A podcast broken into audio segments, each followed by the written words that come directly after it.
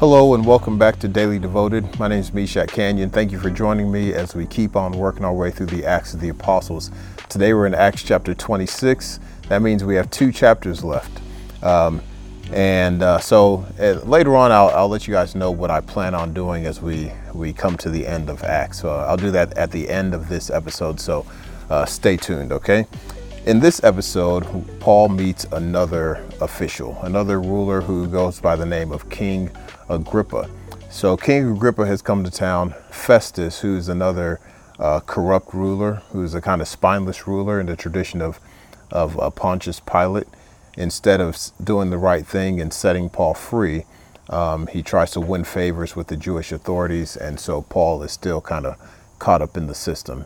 Well, King Agrippa comes, and King Festus gives Paul the opportunity to uh, to testify and to plead his case in front of King Agrippa.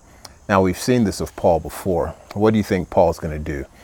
He's given the opportunity to talk about his life and to talk about Jesus. Oh, that's just my neighbor behind me. What do you think Paul's going to do? Well, from the previous episode, we see that every time Paul is given an opportunity to plead his case, he doesn't in fact go to the uh, the details of the accusations. Those are baseless anyways. But he uses this opportunity as a chance to bear witness to Christ and to talk about all that he's experienced as a disciple of Jesus Christ and the reason why he is the way that he is. And in this passage, we see him doing the same thing. So, as soon as he gets a chance to speak to Festus, or excuse me, to King Agrippa, what does he do? Well, he begins by um, actually empathizing with his accusers. Uh, look what it says in verse 9. Let's see. I myself was convinced that I ought to do many things in opposing the name of Jesus of Nazareth. And so I did in Jerusalem. Then, then he talks about how he locked them up. Uh, he approved of their being brutalized and in some instances killed. So he starts by saying, essentially, I understand why these guys are on about it and trying to set me up as they were because not too long ago, I was in their same exact position. I was brutalizing uh, them and approving to them. But then he explains what happens. And this is where his famous uh, Damascus Road experience comes into play. And he talks about being on the road, seeing a, a, a bright light, seeing Jesus and hearing the voice saying, Why are you persecuting me? And then commissioning him to get on mission for the kingdom of God.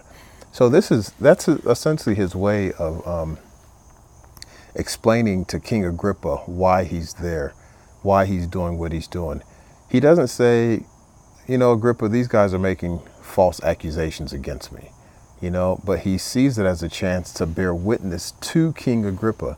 Not, not the bearing of a witness that will set him free, but to bear witness in such a way that may, maybe King Agrippa's heart would be gripped by Jesus Christ. In fact, we see that that's really the goal of, of Paul's, um, of his speech to Agrippa, because after Festus, uh, this guy, what a coward this guy is. He had the chance to hear Paul and to listen to him, but after Paul is going on and on about Jesus Christ and what he did for him, Festus interrupts Paul and, and says, Paul, you're going mad, you know? And then Paul says to uh, uh, Festus, I am not out of my mind, most excellent Festus, but I'm speaking true and rational words. Um, and then he says to uh, King Agrippa, Do you believe the prophets? I know that you believe. So we see that this whole speech wasn't just to um, let him off the hook, him being Paul, but it was directed at King Agrippa and all those who were listening so that they could hear the news about Jesus Christ and come to faith in Jesus Christ. So, first of all, that is, it, it, just speaks to the character of Paul and how committed he is uh, to his God and to the message that his God has, uh, has given to him, um, or to the mission that his God has given to him. Um, and I wanted to say something about King Festus's or uh, interruption. You know, I, I had a uh, our church just started a new young adult uh, group, which is amazing. Um, you know, in my denomination, unfortunately, there's not too many young people uh, in the church. And thanks be to God, we have quite a few at Church of the Savior. So if you're looking to join a young adults group and you're in the Cincinnati area, you can come to Church of the Savior. We have one filled with a bunch of, of cool younger people. And they actually said that I could be an honorary young adult whenever I felt like it. So I don't know. I mean, sometimes I have to deal with people thinking I'm cool, but it's one of the burdens that I have to bear, and I will do so faithfully as long as I can. Um, but, anyways, while I was there with this group, uh, they were just kind of sharing with me some of their experiences um, living in the world as Christians. And man, I was blown away uh, because I've been a pastor since 2008. And usually when, when people open up, it's after they've gotten to know me. So, for example, you meet someone in a coffee shop, you see them a few times, you make an introduction, and how does that introduction go? Hey, my name's Meshach. Oh, your name's so and so. And then eventually you come around to what do you do? Now, when they find out I'm a pastor, I feel as if that cuts off some of the things that they may eventually say. And I thought that as I was listening to these young adults telling me about some of their own experiences of how their friends will um, express a belief in some sort of nihilism or, you know, nothing has meaning, um, there are no morals, subjectivity, and, and all these uh, all these type of things that they experienced. But as a pastor, I rarely ever get to experience anybody expressing that. Of course, I know that in general, society is moving in that direction. But personally, I think because of my vocation, I never ex- get to experience someone essentially saying what Festus said to Paul uh, You're out of your mind, your great learning is driving you out of your mind and essentially mocking the faith. Um, but I, as I was meeting with these young people, I got a sense that, not in the same exact words and maybe not as a threat, but that was their same experience where because they were Christians, they've experienced people looking at them as if they were engaged in some sort of irrational activity. And I think that that's an arena that the church is moving back into again. For a long time, the church has been um, an accepted expression of the faith, particularly here in the West. Uh, but it seems like there's been a shift taking place where um, Christian values and Christian ethics are beginning to be mocked once again. And it's an opportunity for us um, not to become bombastic, as some people are, are uh, inclined to do, but to really bear witness in ways that are rational, in ways that reflect the grace of the Lord Jesus Christ, in ways that are um, are compelling to people, um, in ways that really reveal the fact that the faith that I profess is not just something that I'm confessing, but it's a real part of my life that bears meaning. And because of the faith, I am who I am.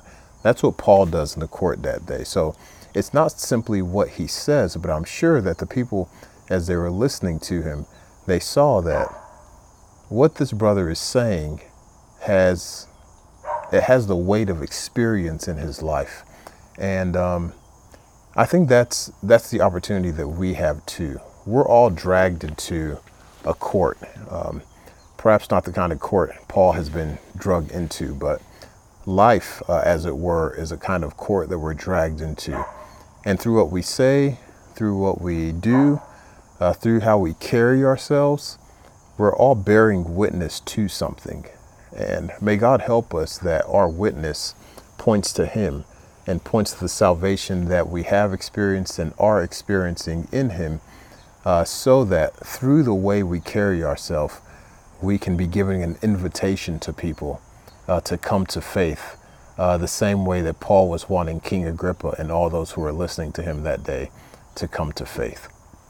I feel like I kind of meandered my way my way through this one, so I'll do this at the. Um, well, no, I, I promised that I'd, I'd share what the future devotionals will be. So let me pray, then I'll share what I'm how I'm going to take this show, uh, the direction I'm going to take this show in in the future. So, Heavenly Father, uh, if there is anything of this rambling devotion that's of value, then please crystallize it in the minds of your people. In Jesus' name, amen.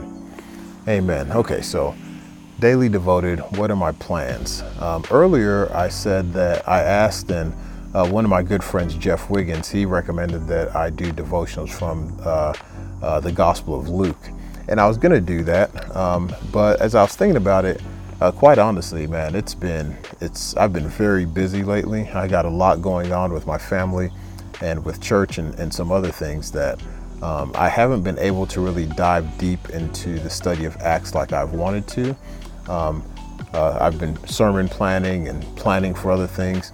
So, and then doing my own personal uh, devotion.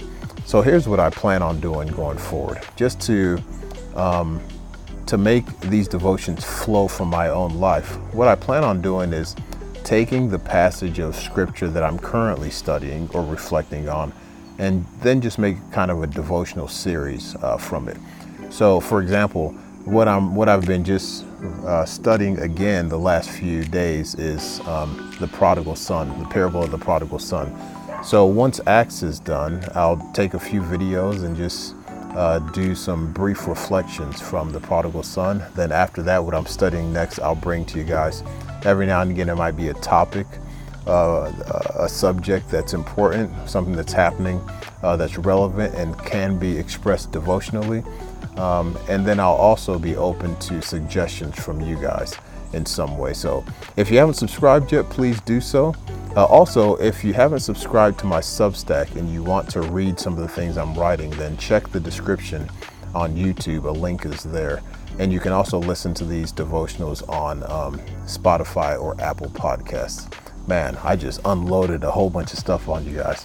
I apologize. Mosquitoes are eating me up right now. So I will see you guys next time. Peace.